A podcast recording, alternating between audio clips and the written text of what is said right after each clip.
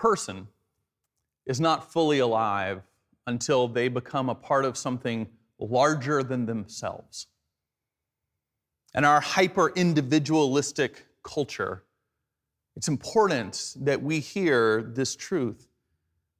A person cannot come fully alive until they become a part of something bigger than themselves.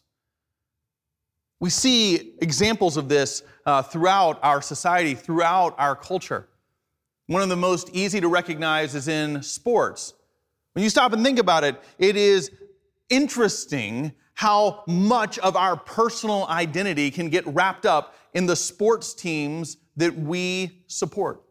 And I don't say this as an anti sports person. I love sports. I love playing sports. I love watching sports. I have teams that I am completely uh, wrapped up in.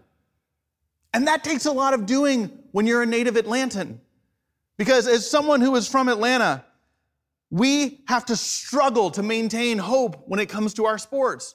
I've shared this with you before, but of the major cities around the country that have the three traditional big American sports football, basketball, baseball at a professional level, Atlanta has more seasons without championships than any other city. We were tied with Cleveland at the bottom, but LeBron won a championship with the Cavs uh, a couple of years ago. So Cleveland's inch ahead of us. We're in last place all by ourselves. But I still remember the one time we won. The one time in all Atlanta major professional sports, in these three traditional sports, that Atlanta won a championship. It was in 1995. I was in college, and the Atlanta Braves, the baseball team, were in the World Series.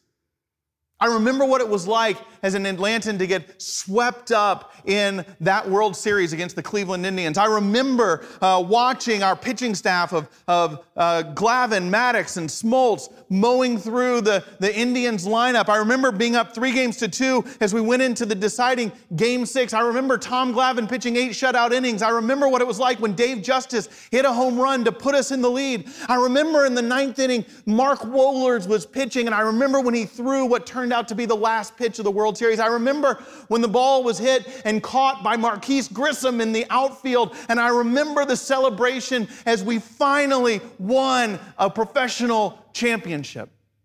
I remember going out with my two younger brothers that night into the streets of Atlanta, celebrating with other Atlantans, uh, uh, celebrating with people who were strangers, but we were swept up in the same story. It was awesome. And I also remember waking up the next morning and realizing that not much in my life had actually changed. It was a great two weeks of getting caught up in this bigger story. But the things that were still hard, the things that were still confusing, the things that I was still wondering about, the things that I was still struggling with before the World Series began were all still there. There's a great story, but one that ended after a couple of weeks. And life went back. A human being doesn't find purpose until you're swept up into a bigger story. And the story of our faith, the story of the gospel, is a bigger story that you and I are invited into to come fully alive, bigger than just ourselves. And it's a story that never ends, that never stops.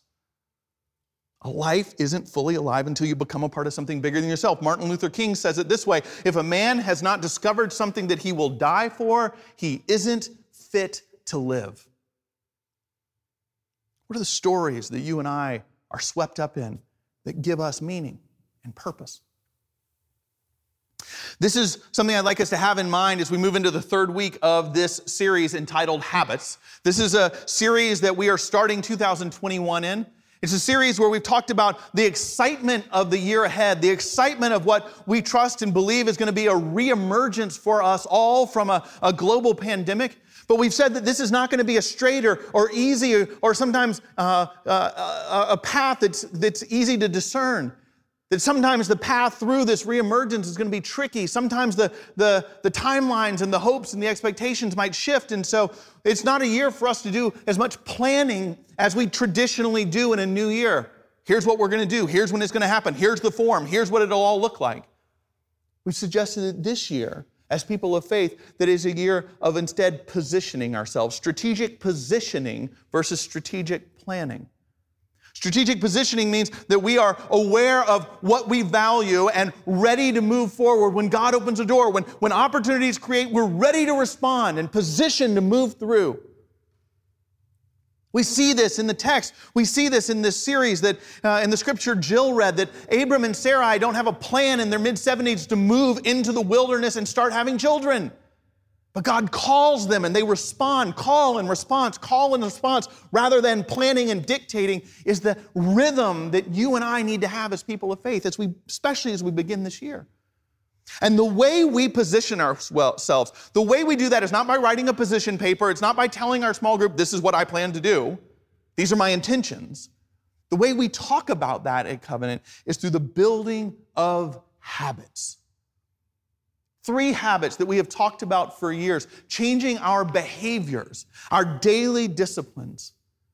The first, as we talked about two weeks ago, is the habit of solitude, practicing the presence of God, as we said. The second is the habit of community. What does it mean in this time of incredible social loneliness that has been growing for years? Do we have biblical, life giving community? And third, the habit we'll talk about today is the habit of service, having a servant's heart to serve those around us, to serve in this world, to build that into our daily disciplines of how we operate. These position us, these habits, to hear and respond to the call of God. Now, the habit of service we see throughout the Bible, throughout the Old Testament and the New Testament.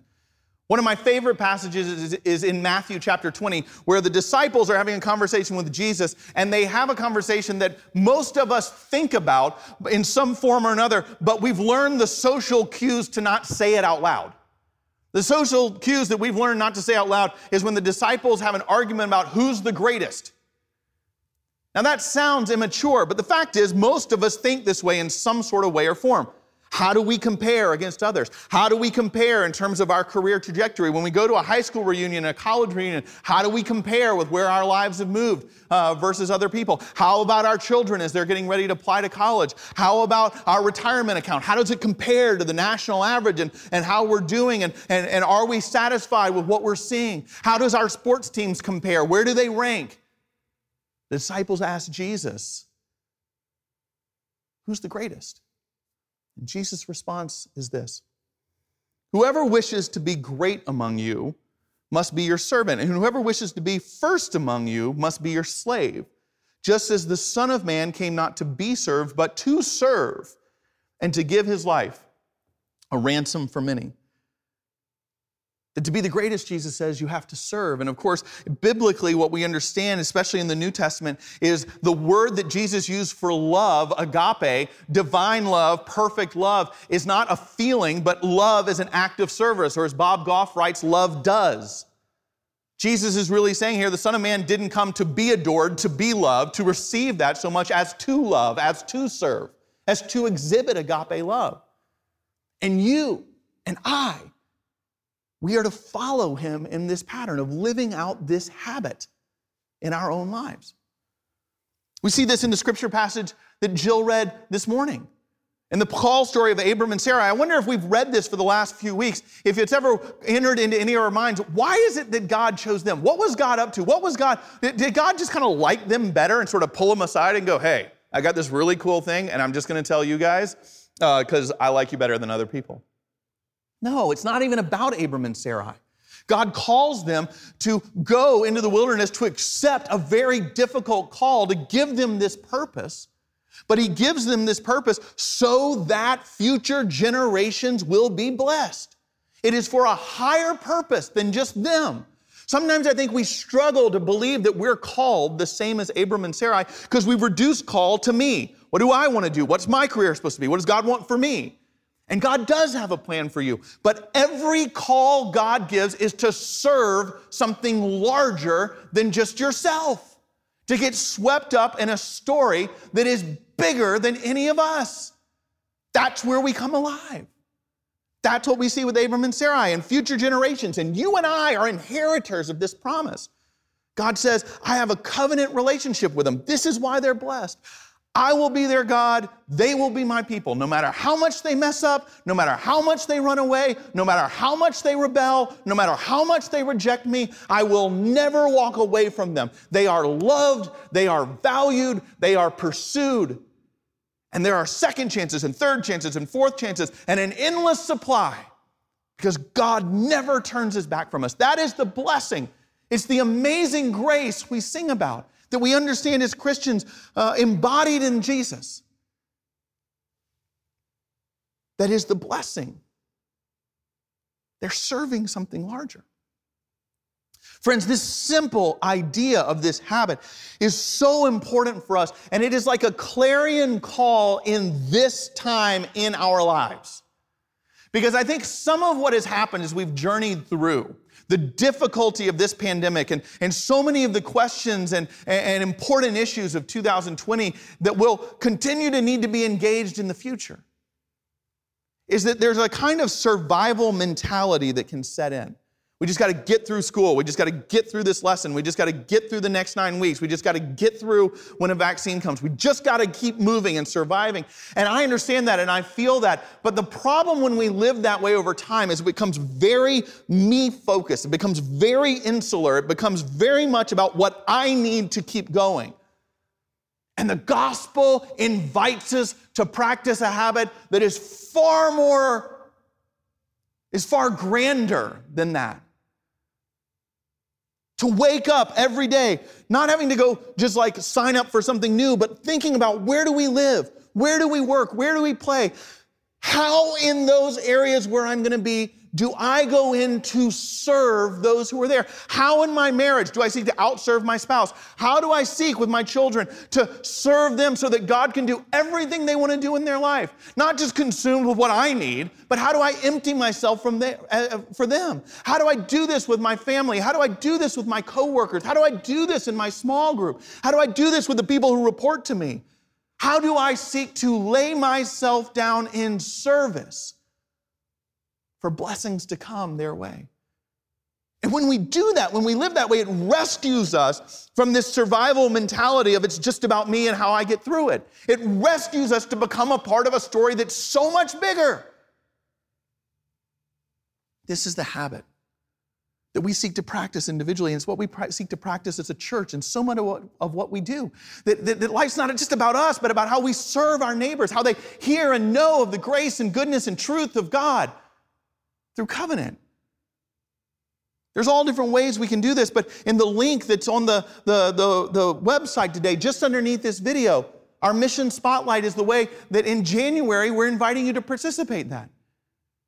We've had Ascension Seton contact us along with a few other organizations saying that our workers, uh, our first responders, the people that are just on the front lines of this pandemic, especially in this surge, they are exhausted, they are tired, they need encouragement.